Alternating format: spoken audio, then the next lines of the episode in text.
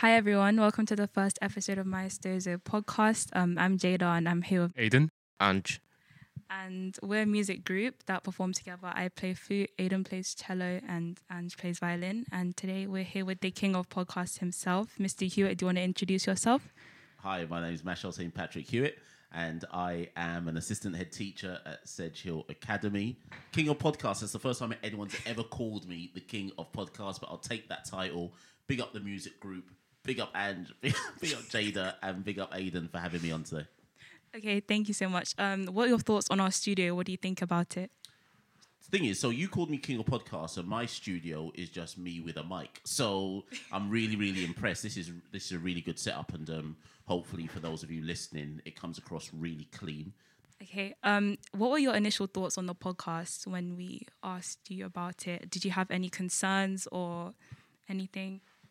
No, because to, to be honest, I'm really glad that you've you've chosen to do it. I think podcasting is the way the world communicates, along with like social media in general. And I think it's probably in an ideal world, every school would have a podcast run by the run by the students, um, playing in cafeterias. You'd have students learning how to do it uh, much earlier on.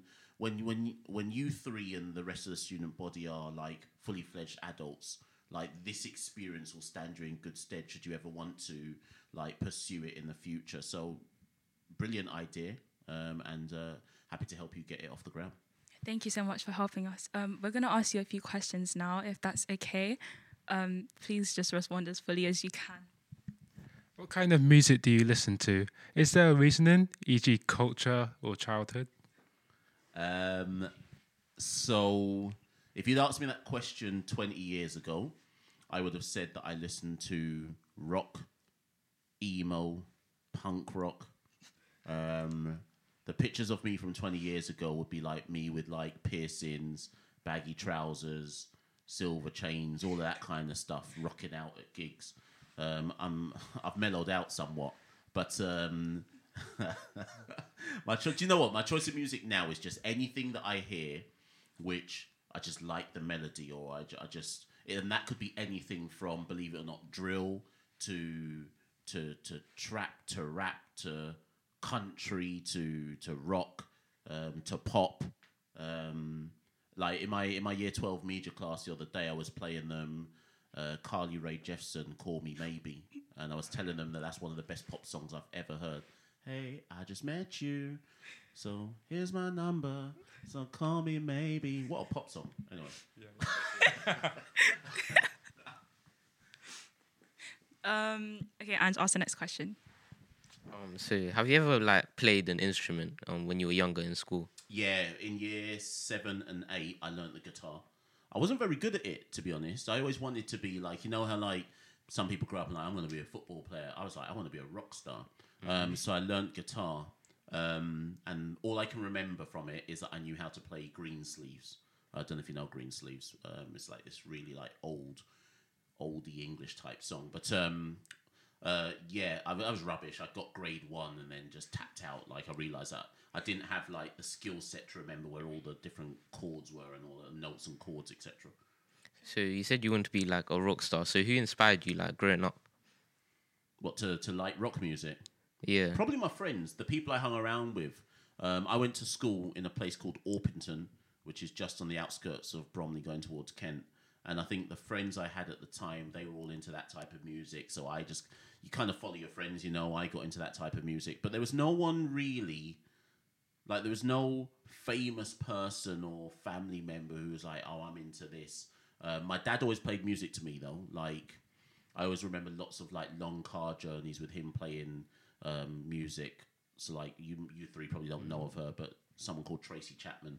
Um, he would play. So music was integral in our family. My mum and dad both sing, so I think that's probably why I liked music so much. Um, we heard that you lived abroad in China. Can you tell us more about that? Like why you, ended up there, like what it was like, etc. Yeah, so um I'm uh I think I think people would say I'm very eccentric. Um and um yeah, about when was this? This about it's about 10 years ago now.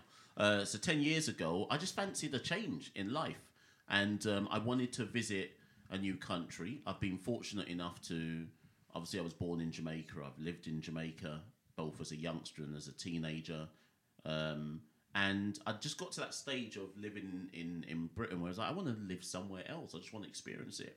And an opportunity came up at my last school to do like a teacher exchange. So, where the school that I went to sent a teacher over to my school, and I went over to China as the swap. And so I lived out there for about four, four or five months. And it was amazing. Apps. I if somebody said to me tomorrow, "Do you want to go to China?" I'd go again. Um, and I'd, anybody who's listening to this is worth going to China at some point in your life, just because it's so different. It's like I can't even put it into words. Like the culture is different. The, the the kind of everything from what you do when you first wake up in the morning to um, how you eat, what you eat, what you do for fun, um, being out. Everything was just different, and it was a massive, massive initially culture shock, but then a really pleasant experience of how people on the other side of the world can live completely different lives to, to how what, what how we might think is the norm um, in the UK, etc. Um, in that, sometimes I look back and go, I wish I'd stayed longer, um, but I definitely need to go back out there and visit again. Um, what was your biggest culture shock living in China? Was there anything significantly different to here? Like, Nothing that I can say on this. okay, So do you know what? Let me let, let me keep it clean. And um, the one thing I did notice, this is a clean version. There's Okay. anybody who wants to know about anything else, find me at a different point. But um, one of the things I noticed, which was amazing, every morning, if I wasn't working, like I'd go out to one of the local parks, and all of the older generation, not all, but a lot, would be in the parks, like doing um, exercise. But like the only way I can describe, it, I'm sure there's a word for it. So apologies for my ignorance for those who are listening. But it was like doing like kung fu, kung fu moves, um, but as exercise. I feel like it's called something that I can't remember the name of. But we're talking about people who are all like 70 and older, just doing exercises in the morning in the park, and I thought that was amazing. And it made me reflect on kind of like how I just get up in the morning, eat some cornflakes, and just drink some coffee and go to work. And I was like, yeah, like this is probably a better way of living your life by getting out and about. Oh. Did you keep up any of the same things or the same routines that you did in China here? When I got back, Yeah. Hmm. I think for the first year when I came back, I was far more chilled out in terms of less stressed, and I didn't. I think I didn't let things bother me as much. Now, whether that's a direct correl- uh, a direct correlation to living in China and coming back, I don't know. But I certainly remember coming back and feeling like, yeah, I'm far more relaxed um, about life. Um, but I think in terms of day to day practices, you can only really operate within the culture you operate within. So even if I did 10 more years of living in the UK has probably um, kind of made me made that go away now. I remember still how to count to six. so so maybe, maybe that's about that. That's all I've got left. so yeah. Okay. um, what kind of kid was you in school? Did you have anything that like shaped you into what you are today? Like any experiences? How would you describe yourself in ten years prior? Uh, I think I was funny. Um, I need to ask all my friends. So my, all my best friends are still people from secondary school. So I just, I just need. I'm going to send them a message and say what was I like in school. But I think they'd all say that I was hilarious. Um, so I think I was funny. Um, I think certainly in year seven and year eight, I was a bit of a fool um, as well in terms of. I wouldn't say I was naughty per se, but I talked a lot um, and that got me in a lot of trouble because I was just always just cracking jokes. Um, and then year nine, I kind of um, my dad patterned me up, and um, and he basically said, "You're you're at school to actually get an education, and you need to focus on education." And, and he gave me the look, the look that said, "I'm not playing anymore." And I from year nine through to year eleven, I basically was I was still funny, but I was like I was a bit of like I cared about what grades I got. I guess is what I would say. Um, so so yeah, I worked hard to be fair, um, and tried to academically succeed. And, I, and and when I did A levels as well, it was the same. Sixteen to eighteen, I actually cared and worked hard. Um, so yeah, I I'm gonna call myself a funny.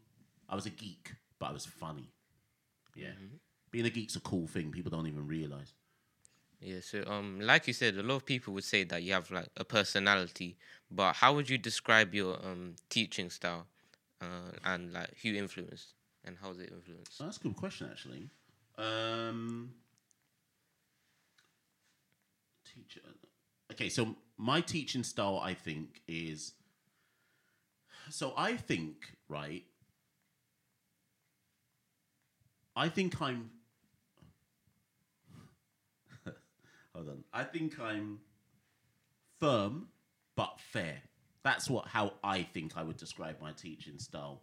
Because if people watch me in the classroom, they and if they came in at certain points of any lesson I teach and they heard like some of the ways I quote unquote encourage people to work, I think they'd say, "Wow, I can't believe this. The students let you just say that." Not that I'm saying anything crazy, but just like I don't know, I might say you're lazy, and people might be like, "Wow, you, you're just saying that to the kids." But it's true. If I say to someone they're lazy, it's because they're lazy, right? But I say it in a way where the child or student knows that it's because I want the best for them. I'm not trying to like um, demean them and m- destroy their life or anything like that. I'm just trying to say, come on, man, like th- let's do better than this. But I'm just going to tell you the truth at the same time. So I call that firm but fair. Um, and I think most, I think most students would say, yeah, that's about accurate. In terms of teaching style, though, I like to, um, I like to make any lesson that I teach some kind of engaging story. Now, that story might be that I have to relate it to something that's going on in the present day. Obviously, I teach a subject where that's quite easy to do that history. Um, but I, I, I like to relate things to what's going on in the world today and how how is this particular story relatable. I try to find ways of making the lesson relatable to the young person's life today so they can understand why we're learning what we're learning and what it's kind of how it fits in kind of not just history but how it fits in why we are where we are today that doesn't work for every lesson but i think that's probably the, the, the, way and style in which I, I teach in terms of who influenced me i think the biggest influence he'll never listen to this episode because i don't know how he'll reach his ears but in my very first school um, there was a guy in my first school goes by the name of Di Jones. Um, he won, I think in 2005, maybe 2006, he won Teacher of the Year. There was an award called Teacher of the Year, and he won it. And when I saw this guy teach, I was like, he was like six. No, I'm sorry if you listen to this guy. Um, he may have been 50 or I don't know. Anyways, I looked him teach. I was like, you are brilliant. You are absolutely brilliant at what you do. There is nobody who could go into that guy's lesson and not be like absolutely transfixed by how he was teaching. Not that it was about him, but just how he taught. And I always just said to myself, if I'm even half the teacher that this guy is, I'm going to be pretty good. Um, so I, I think slyly I modeled some of my style of him. Um, also, you're the head of sixth form, right? So, um, in ten words, could you say why people should join Sedgehill? Why they should join Central sixth Form? Yeah. yeah, yeah. Every single person in this room should join Central Sixth Form. but, um, but for the wider school, why should you join, join Central Sixth Form? I think if you've been at Sedgehill since year seven through to year 11, I think you realistically have to step back, take all emotion out of the situation, and say to yourself, has this school done right by me? Right? And I'm talking purely, let's focus on academics. And what I mean by that is, have people gone above and beyond to ensure that I can get the best grades I can get? Whether I liked them or not, whether they got on my nerves or not, were they trying to get the best possible grades for me? And I think that every student, if they were hand on their heart, even if they hate school, would be like, you know what, they just wanted me to do well. Now, not every student realizes that at the time. Some only, some for the for some students, it only the penny only drops like two years later, three years later. If I see them in Lewisham Market, whatever, they're like, "So you know what, you were right when you were saying." Da, da, da. So my thing is, if a student steps back, hand on their heart, said to your student, they would say, "This school actually tr- really like does whatever they can to help me succeed." Then why would you leave?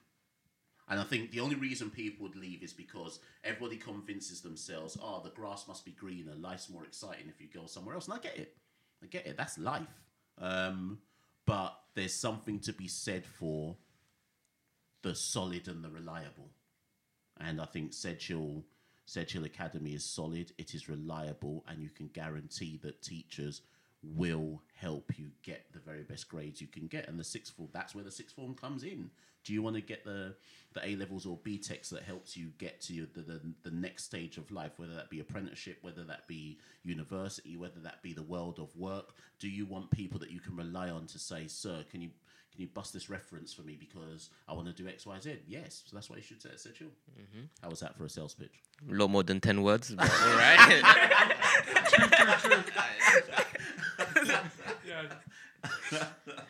Okay. Um, so we have some post-it notes that some students wrote for you. Um, on top of the piano are some ones that we want you to read. So What, can one, yeah, can you please open them first? There's some funny ones which we picked out for you specifically. Read it So to read the it out, read yeah, out. read it onto the mic. Uh, right. So this one says he's really funny. What does YK mean? You know. All right. So, so he's, really, he's really funny. You know, his jokes don't bang. but, but that's what makes it funny. I do you know what I agree with that. I agree with that. But can I just say that's the point? The jokes aren't supposed to bang. They're supposed to be so. My jokes are supposed to be so absurd that the child, the student is supposed to think, "What on earth type of joke was that?" That's what. Yeah, that's what. Whoever wrote that, yeah, I agree with you. To be fair, am I reading the next one? Yeah. Um, This said the name of who wrote it as well. all right. So I'm not. So I'm not reading the student's name. I can't. Am I reading the student's name? You I'm not reading the student's name. I'll just read what he said. So the student said, "A good teacher, give me a grade six. Uh, well, my friend, my friend, please, I beg. I can only give you a grade six if you give me some grade six work. But I'll help you still, though. If you're willing to come to master classes, I will help you get that grade six. Okay, so now you're gonna pick out a random one. These are everyone's that they wrote, teachers and students. How many am I picking? Um, Yeah. Okay, so I'm doing this. I don't know if people are watching on the visuals. You can hear it. though. I'm doing it like the FA Cup, the FA Cup draw. Um, right. Okay. Um, so this one says, "I hope you vetted these." We did. Don't worry. To Mr. Hewitt, thank you so much for all you have done to help us, and thank you for being your pure, honest self with everyone. You give off such good vibes and are my favourite teacher. Thank you very much to whoever wrote that. I try my best. Uh, keep going. Yep.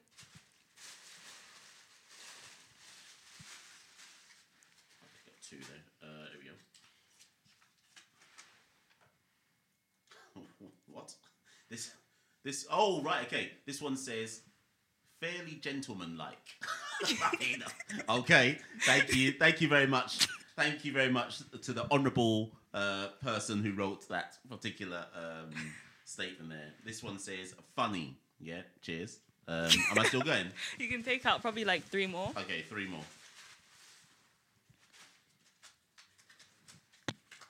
Noble.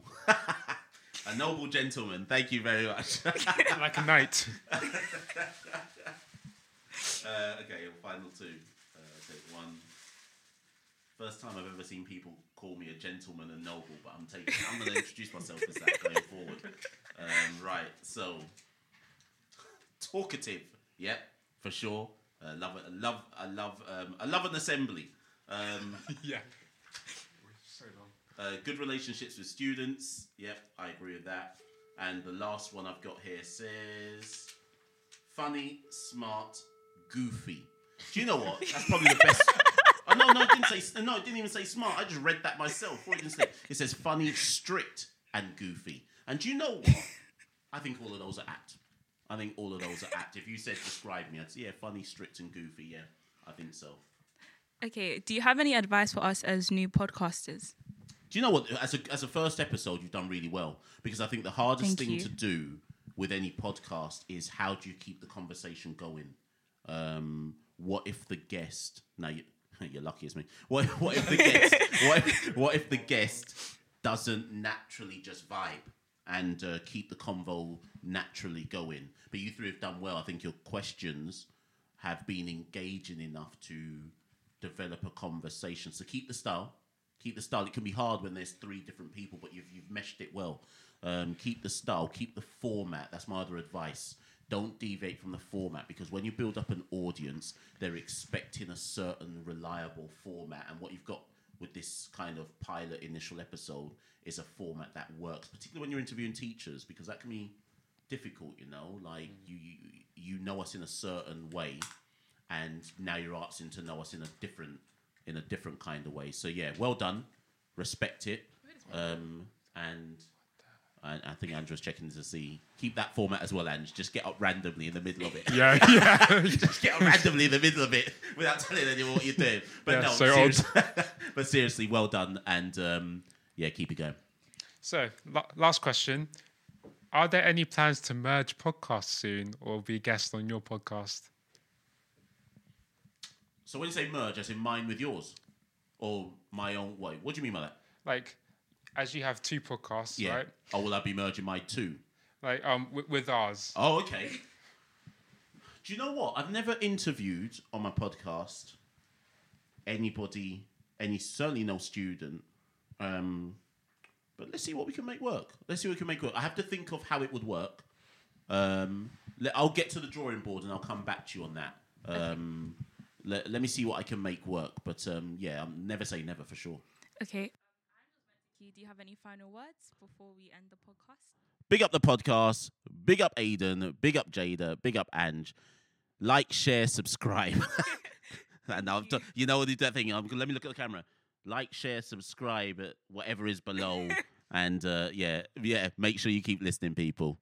We can get Cody to like edit a subscribe button. Yeah, yeah, yeah. Put that subscribe button in. But thank you so much for having me on. Big respect. Thank you so much.